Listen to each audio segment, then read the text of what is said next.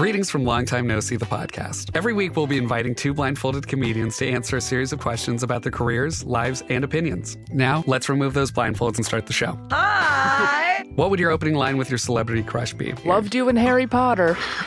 Worst date you've been on? A man bit my neck mole off once. You did what? A man bit my neck mole off. Oh my God, Jack almost fell off his chair. Be sure to follow and subscribe to the podcast. The future is a hefty responsibility and not one that we take lightly, but then taking things lightly has never been what Hefty is about. That's why we've created the Hefty Renew program that turns hard to recycle plastics into valuable resources like park benches and building materials. To participate, simply fill up an orange Hefty Renew bag with accepted items, tie it up, and drop it in with your regular recycling. That's it. It's that easy. It's time to rethink recycling with Renew. Particular valued resources may vary by geography. More info available at heftyrenew.com. It's easy to hear your favorite artist on WFPK from wherever you are. Listen on your smart speaker, live stream from our website at WFPK.org from Louisville Public Media. Is this, is this distracting? This fam?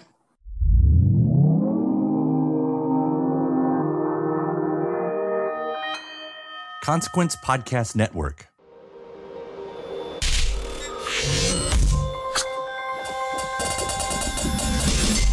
Hey, welcome to another edition of Kyle Meredith with. It's the interview series presented by WFPK and WFPK.org, Consequence, and the Consequence Podcast Network. Hey, thanks for making your way here, checking out the uh, the series in this episode. Uh, please do hit that subscribe button. I put out three new interviews every single week, so it's a great way to keep up with your favorite artists and discover some new ones. Can do so at all the usual spots too, like iTunes and Apple Podcast, at Spotify, Podchaser, NPR, YouTube for the video version, so or anywhere you get your podcast from. Subscribe to Kyle Meredith with. That's me, Kyle Meredith. Today, I'm talking with actor Lance Reddick about uh, about two projects, really. Uh, Netflix's new adult animation series, Farzar, and their new series, uh, the uh, the continuation of Resident Evil. Now, of course, you'll know Lance Reddick from. Um, such great. I mean, it was iconic in The Wire and in Fringe, and he's been in uh, John Wick, the John Wick series, corporate, and so much more. The man has been busy. Uh, so we're going to be talking about uh, roles really in both of these that come out at the same time on Netflix. We'll talk about uh, transitioning from drama like he did in The Wire and Fringe to the, the comedy that he's been more a part of in the past few years. Uh, finding bluer comedy later in life, especially thanks to uh, Eddie Murphy, and his background in music and how he incorporates that into his acting. Uh, Lance also going to tell us about what attracted him to both of these projects, choosing to stay away from symbolism when preparing for a role, and his upcoming role in uh, White Men Can't Jump that stars uh, other Louisvillian, uh, where I'm based here, uh, Jack Harlow. So let's get into this. We're talking about Farzar and Resident Evil. It's Kyle Meredith with Lance Reddick. Hey, how you doing? I could say this at any point, I think, in the past 20 years, but you are a busy man. Uh, Uh, well, I don't know about any point in the last 20 years, but at, at least the last few years. Yeah. yeah, that's what it seems like, especially now. Um, you know, the the the topic, uh, the the main subject that we're hitting at uh, immediately anyway is uh, is Farzar. This is a new animated series on Netflix that you play the lead role in, and it's I mean it's adult animation and it's adult comedy. I'm going to let you set this one up if you don't mind. Like, uh, can, can you give us the kind of the gist of, of this series right here?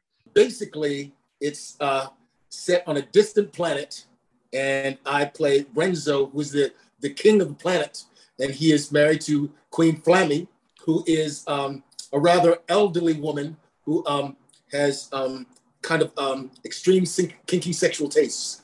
And uh, he married her to get her kingdom, and they have a kid who's a goof. And um, Bazarak is their is their main nemesis, who's constantly you know trying to trying to uh, take over the planet. So uh, you know all kinds of hijinks happen there. This is an interesting one again because you know I didn't know what I was getting into when when I watched the the few of these. You know, you hear adult animation, but this took me back a little bit. Like it's not the type of comedy that most try to get away with anymore. Is that fair to say? Roger and Waco, the creators, uh, you know, their track record is each, each, each series gets more outrageous. so, you know, after Brickleberry and Paradise PD, I mean, I think this is, uh, they're, they pulled out all the stops on this one. I don't know. I can't imagine what they're going to do after this. I guess that's what I mean. Is like, you know, there are so many dick jokes. I mean, I think you could have a per minute, you know, counter on the dick jokes that happen here. You know, Are and- there? It's been so long. It's been so long since I recorded it. It's been a year and I haven't seen it yet, so I forgot that. Yeah, yeah. This the the dick well, just any kind of genitalia. I think that's the the running genitalia counter is is pretty nonstop throughout it. And and I guess that's what I mean. Like, you know, there's adult animation all around us, but this one seems like, as you were kind of saying, like it goes to the you know the further extreme as anything. I, I guess you know one thing I would be curious is you know when they pitched this to you, you know how did they set it up for you, and and and maybe other than hey this seems like a cool job was there anything that actually attracted you to the to the project It was just honestly, I worked with them. I worked with them on Paradise PD, and it's mostly just because they asked me. I mean, I wish I had. I wish I had a more profound answer than that. But you know, I mean, we got this new show, and it's the it's the lead, if you can say that about their shows, because it's it, their shows are always really an ensemble. Um, but um, and they kind of gave me a description of the character, and I was like, well, sure, why not? well at least you know i'll say this from what you can remember. Uh, these do seem like the kind of lines that would be a whole lot of fun. The type of lines that you might not be able to as an actor uh, deliver uh, all, all that often. Uh, especially like is there an art to delivering a good swear word? I mean a good powerful fuck and everything else. Like again it's it seems like a bit of a barrage the whole time Unfortunately, you got to remind me because I once again I haven't seen the show, and it's been about uh, almost a year since we finished since we wrapped uh, the recording. Yeah. So I can't remember how many fucks I said. Let me, i'm just saying there's a lot that's all it does seem like it like Or- again I'm the, or if even I'm the main fuck person, so to speak. I think everybody is the main fuck person in this one, to be honest. But yeah, yeah. well, you know, I, I- think I'll just throw that out a, a bit more broadly in that in the same type of question. You know, to get those kind of lines. I, I don't know. Maybe I'm trying too hard on this one, and apologies if I am. Well, let me, let me put it let me put it this way. I spent a lot of my career not uh, uh, once I started doing film and television, not being able to do much comedy. That's changed, particularly in the last five years. Uh, five years, especially with corporate, um, um, which you know sadly is, is no more. But it's one of the favorite things I've ever done in my career. And um, and I'm a goof. You know, one of my uh, my favorite word that my wife hates is titty. I love to say titties. It's just from when I was a kid. You know, it's like. It's a funny word. yeah. Well, to me, I mean, I guess to a lot of guys it is. Yeah. To a lot of women, it's not. it's probably not. What was that transition like for you then? I mean, yeah, going from those early dramatic roles and finally, I don't know, is, is it like the comedy doors are open? I mean, honestly, uh, obviously, I, should say you've worked for it, but but what was that? How has that transition been? Well, it's just that it's it's it's it's I don't know how to put it. Um, because for the most part, I don't do sketch comedy. It's scripted comedy. So for the most part, it's not uh, it's using the same muscle but working slightly differently. What's been interesting for me, uh, particularly on uh, on corporate, was the fact that I was working with people, uh, except for Annie, who's who's a brilliant actor. Uh, people who either came from stand-up comedy or sketch comedy. So um, getting used to kind of hanging with them and going with im- uh, lines that are improv was was something that I, I just had to get used to. But it's it's a lot of fun. Yeah, yeah. And and I really I'm a goof. You know, I don't know if you've seen any of my um this stuff that's not political, and in my Instagram and Twitter stuff that's that's silly. I mean, I'm, I'm a goof. So I love that, and I love that kind of um, raunchy, irreverent humor. and that's th- I, I grew up on that i mean uh i'm 40 now so really i you know i was coming of age especially i don't know what you would say like the early mtv generation or especially the mid mtv generation when it was like beavis and butthead who's back uh space ghost and that type of stuff i mean that was there was a bit of there was an underground and, and even going back even you know to the You album Space Ghost? Not yes Space. okay, yeah, Correct. that's my. Correct. But even like the albums of the 70s, you know, I, I was discovering those, you know, not too long afterwards, you Oh, know, you the comedy albums. albums? Yeah, those yeah, comedy yeah, yeah, albums yeah, of the yeah. 70s. Yeah. Like that was, you know, like uh whether it was Cheech and Chong or Richard Pryor or any of that stuff, you know, like there was an air of danger because this is the stuff, this was the stuff you can't tell your parents that you're uh, you're listening to or watching, you know. Like, was that a big part of yours as well? No, uh, believe it or not, growing up, I was. Uh, I feel like it's a dirty word now, but uh, I was in terms of my, my taste for comedy. Uh, and I'm I can't believe I'm afraid to say this. I was a Bill Cosby guy. so I mean, and the bluest stuff that I had were old Redd Foxx albums mm-hmm. from like the 50s and the early 60s that were were meant only meant, really meant for black people in clubs anyway. Um, but uh, I think that uh, when I was in high school, all that stuff happening in the 70s, quite, quite frankly, I think I was just too square and immature to get it. So yeah, I didn't. Um, for me, the next big uh, comedian, stand-up comedian that really influenced me in terms of that, that made an impact on me culturally was Eddie Murphy. So that's kind of skipping that skipping a generation. Yeah, yeah, yeah. I mean, he was he was carrying that torch. Absolutely. Yeah, he was. He, yeah. But the seventies, I mean, when you when you bring that up, it's like they, all those guys, even when George Carlin changed and Richard Pryor, they all they all broke open. You know what started with with with uh, I almost said Lenny Kravitz with with uh, Lenny Bruce. yeah. Different, different the yeah. two. See that uh, audio mashup though? It's going in my head how to make that work though. It's uh... oh. man, yeah, you got me thinking about it. Shout out to uh, Astepro for sponsoring this episode and providing us with free samples. Uh, I, I live in Kentucky, in the Midwest, and allergies yeah, I suffer. When I say I suffer from allergies, I suffer from allergies. And around here, everyone I know deals with allergies to some degree. And for a long time, I thought it was just something that I would have to live with, which is a real problem um, for anything, but especially when you're a radio host. It affects my voice, it affects my mood, it affects everything. And I feel like I've tried every I've tried all the medicines. Some of them work better than others, but there's there's never a perfect one out there, especially because some of them take forever to actually work and some of them don't work at all. And then there's Astepro, the fastest solution to nasal allergy symptoms. It's what I use now, and it's definitely changed my life. Astepro is the first of its kind nasal allergy spray. It's the fastest 24 hour over the counter allergy spray.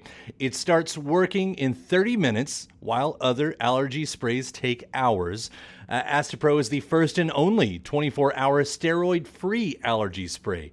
Astepro delivers full prescription strength indoor and outdoor allergy relief from nasal congestion, runny and itchy nose, and sneezing with all the pollen in the air, with all the dust around the, the corners of the house, uh, even with uh, the allergies I have from my dog. Astepro has been the nasal spray that has helped me with all of my allergies. And it can help you too. Get fast acting nasal allergy symptom relief with Astepro. Go to asteproallergy.com for a discount so you can Astepro and go today. A S T E P R O allergy.com. That's A S T E P R O allergy.com. Astepro and go. Use as directed for relief of nasal congestion, runny nose, sneezing, and itchy nose due to allergies. The future is a hefty responsibility and not one that we take lightly, but then taking things lightly has never been what Hefty is about. That's why we've created the Hefty Renew program that turns hard to recycle plastics into valuable resources like park benches and building materials. To participate, simply fill up an orange Hefty Renew bag with accepted items, tie it up, and drop it in with your regular recycling. That's it, it's that easy. It's time to rethink recycling with Renew. Particular valued resources may vary by geography. More info available at heftyrenew.com. Um, of course, I know at that point though, you were also uh, you came from the music world. Uh, I mostly exist in the music world myself. I listened to your album just the other day. Oh, uh, that's that's getting long in the two. That was about twelve years ago. It was about twelve. I was actually surprised yeah. in that. Like, is that is that an itch that you have anymore? Do you do you find yourself scratching that these days? N- not so much, and I regret it.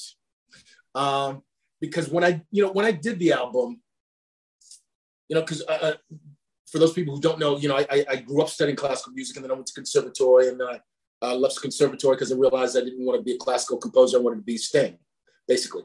And so um, um, acting is something I kind of I fell into, but music is always it's always uh, kind of dear to my heart. It's part of my soul. It's influenced my work as an actor a lot, actually. But it's interesting because I just gave the commencement speech uh, about a, a, month and a half ago at the University of Rochester, where I went to school. Uh, and then the next day, I was at the Eastman School of Music um, to get an award.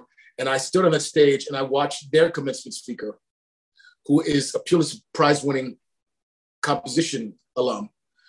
I was so green because it's like when I, you know, when I was in music school, like every every classical. I mean, I, and for, at least, at least for my generation, they're probably more cynical now. For my generation, every classical uh, composition student, you know, dreams of you know, standing up there and saying, "I want to want the Pulitzer." So that was tough. that was tough. uh, oh, since you brought it up, uh, if you don't mind going further into that, how does it influence your work today? I do talk to a lot of actors who, especially uh, actor musicians, you know, and that's why I always use the term artist broadly anyway. But uh, but it's always interesting, you know, whether it's just like, you know, you've got your hype songs or that you enter your work in a musical way. Like, how, how what is it for you? For me, it's not, except for uh, the rare occasion when I have to do really emotional scenes. Um, it's not so much that I use music to get into character as, as kind of the, and I really discovered this when I started uh, learning how to do, how to play Shakespeare, when I started studying uh, Shakespeare as an actor. Um, the way that I, I how do I put this? I think a lot, and I don't want to say think because it's more instinctual. Uh, it's more almost like I feel because I'm very kinesthetic, but I feel a lot in terms of rhythm and tune um, in my performances. And it's not that I'm like choreographing the tune of, you know what I mean, or even choreographing the rhythm, but I'm just aware. I'm just aware of how important that is for the a, a character's rhythm and a character's tune. And part of that is is their is accent. And I, I found that I have somewhat of an ear for accents because I have a, have a musical ear. So um, you know that all that that all matters as, as an actor. And I actually think it matters as a writer too. I see as a coming from composition, I can appreciate structure and form in writing. I think it, it's always fun when you, especially when you notice actors who musical and you can tell in the way they use their voice not in a sing-songy way i mean even when it's just talking but there's sort of a musicality in a lot of the way people use their voice in, in delivering lines i guess and eyeball and that. You know, it's, yeah. interesting i actually went through a period of time where i um moving moving into the middle of the wire where i got kind of a, a kind of a set rhythm and i didn't realize i was doing it so um once Fringe was over, I had to realize I had to completely break. And I also had, I realized, particularly working with John Noble, who has an extraordinary voice on Fringe, I, I realized that I had to go back to basics in terms of my um, um, my kind of daily vocal training, it, particularly not so much when I wasn't working, although I should, uh, but definitely when I'm working. I, I, I one thing I, try to never do is get to set without having vocalized, um, so that I'm so that I'm grounded in so that I'm grounded in my voice. Um, uh, and, and, the other thing is just how important, how to put this? Uh, finding a rhythm doesn't mean setting a rhythm. So, you know, you, I, I, and I really, really started finding this in my work in Bosch, kind of the asymmetrical symmetry to to the to, to the give and take very the, it's it's still shaped but at the same time it's very much more rhapsodic that's hard to this is really hard to try to translate. Uh, in, term, in, terms of how i approach rhythm and tune in, in my performance. Yeah. I, I, get that though. And you know i, I will reference again uh, this farzar this uh, animated series because it's you have to you seem like you have to be so bombastic in that. Oh yeah yeah. Well renzo he is uh i don't know if you ever saw corporate but renzo is is um he is christian deville on steroids if he was dumb. like Christian's just pompous, but he's smart. Renzo's dumb, and he, but he, you know, but he's the king of the world. it's fun hearing that, and and again, you know, I, I imagine because I, I, I know we're short of time here, and I do want to quickly hit on Resident Evil too. You know, to to have the range of roles like that. I mean, you are representing, I think, one of the great iconic characters as far as you know uh, the genre goes and i'm, I'm, I'm uh, speaking of resident evil now. Um, how do you how do you approach this when there's such a strong franchise already in place? Is is it is there a trick to that? Well my trick was that i didn't know. So i didn't so i didn't man listeners are going to hate me. I didn't even know that it was a game.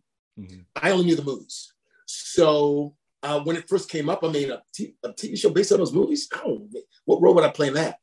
Um, because uh, Wesker's hardly in the in the films, mm-hmm. uh, and so what happened was I read the the first because the, the scripts were written for the most part before we even started shooting. So uh, before I even got the role, I read the first seven of the, the eight episodes of the first season. So I was hooked by the character and I was hooked by the story uh, and how good the writing was. Uh, and the fact that it was so different from anything I had an opportunity to do before. So for me, it was all about playing the character on the page. Uh, and it, it, I, I, I didn't really kind of get overwhelmed by how, how daunting the responsibility is in terms of the franchise until after the fact. And at the same time, it's like, oh boy, now I'm scared.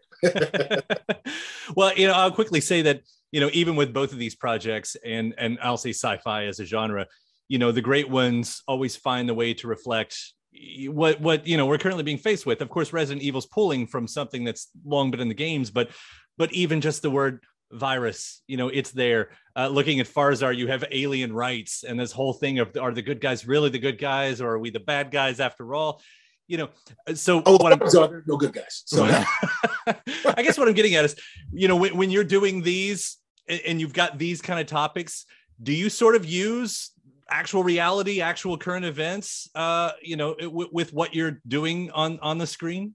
I don't, as an actor, I don't think that way. It's, it's interesting. When I had a conversation, um, I, I, won't say with who, but with um, uh, with the director about a film role, and he was talking about um, because something was hap- something happened with the role that I didn't like, and so we were having a creative conversation about it. And he was explaining the the, the symbol, what the what the character that I was playing represented, the symbolism. And I said to him, I can't play a yeah, but as an actor, I can't play a symbol. I have to play a person. So I have to find a way to uh, make this uh, through the to humanize and to make this three dimensional.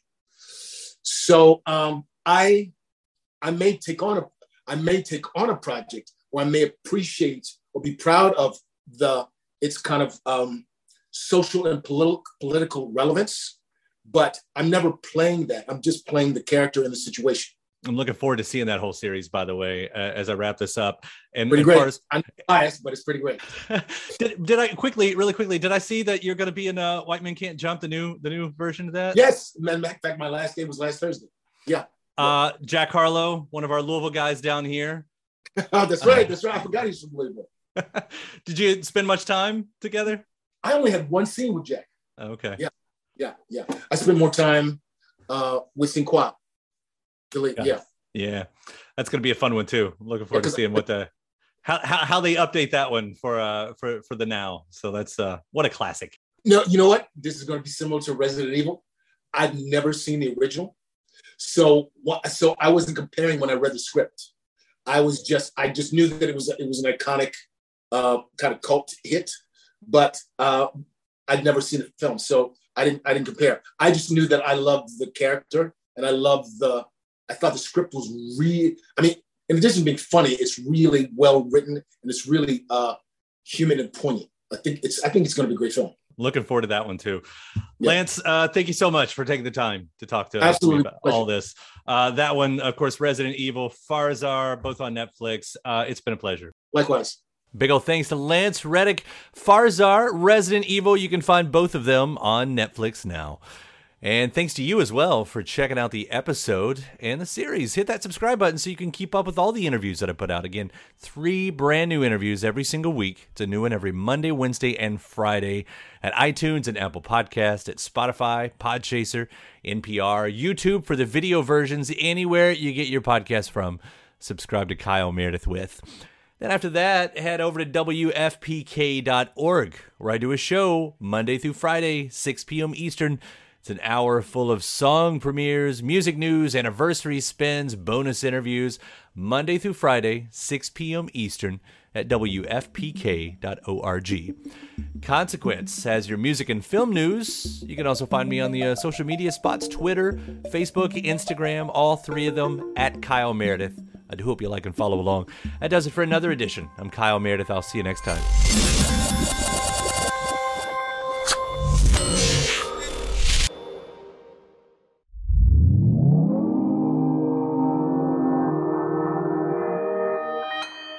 Consequence Podcast Network. Where are you? It's easy to hear your favorite artist on WFPK from wherever you are. Listen on your smart speaker, live stream from our website at WFPK.org from Louisville Public Media. When you need mealtime inspiration, it's worth shopping Kroger, where you'll find over 30,000 mouthwatering choices that excite your inner foodie. And no matter what tasty choice you make, you'll enjoy our everyday low prices, plus extra ways to save, like digital coupons worth over $600 each week. You can also save up to $1 off per gallon at the pump with fuel points. More savings and more inspiring flavors make shopping Kroger worth it every time. Kroger, fresh for everyone. Fuel restrictions apply.